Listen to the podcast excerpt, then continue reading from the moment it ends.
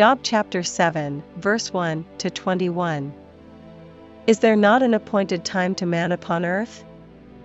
Are not his days also like the days of an hireling? As a servant earnestly desireth the shadow, and as an hireling looketh for the reward of his work. So am I made to possess months of vanity, and wearisome nights are appointed to me. When I lie down, I say, When shall I arise, and the night be gone? And I am full of tossings to and fro unto the dawning of the day.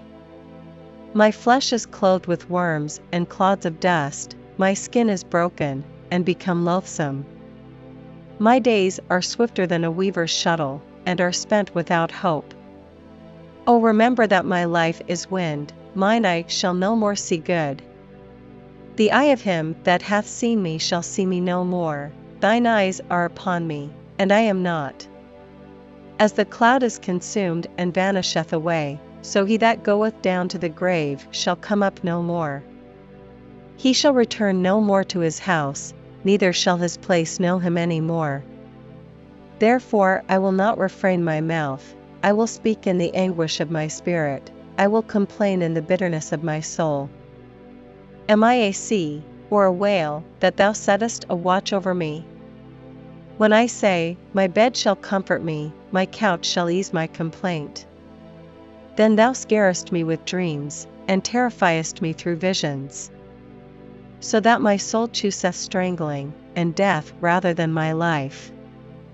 I loathe it, I would not live alway, let me alone, for my days are vanity. What is man, that thou shouldest magnify him? And that thou shouldest set thine heart upon him? And that thou shouldest visit him every morning, and try him every moment? How long wilt thou not depart from me, nor let me alone, till I swallow down my spittle? I have sinned, what shall I do unto thee, O thou preserver of men? Why hast thou set me as a mark against thee, so that I am a burden to myself? And why dost thou not pardon my transgression, and take away mine iniquity? For now shall I sleep in the dust, and thou shalt seek me in the morning, but I shall not be.